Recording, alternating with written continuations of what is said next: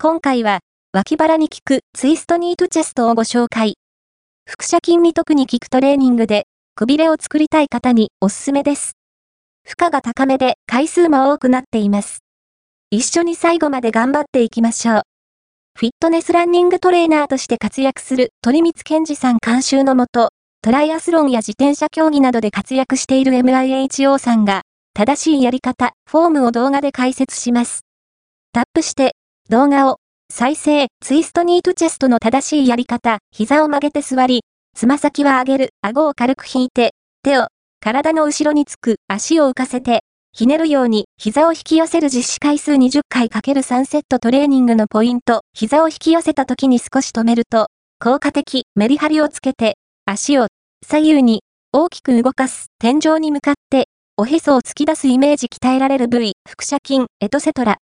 次、腹斜筋とは腹斜筋とは、腹斜筋には、表層の外腹斜筋、外腹斜筋と、中から深層の内腹斜筋、内腹斜筋があり、どちらも同時に鍛えることが可能です。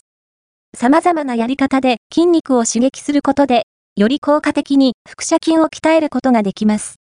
シットアップやクランチ、腹筋ローラーといった一般的な腹筋トレーニングでは鍛えづらい部位ですが、適切な種目を正しい姿勢とフォームで行うことで効率的に鍛えることができます。体が刺激に慣れないよう、様々なメニューで鍛えるといいでしょう。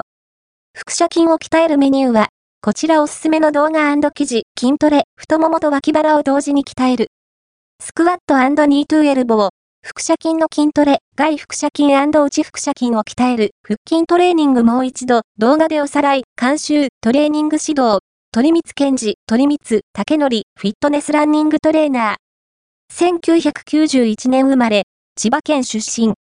出張パーソナルトレーナー、スーンと5、アンバサダー、VX4 アドバイザリー、株式会社ブーストマネジメント契約、HOKA11 サポート。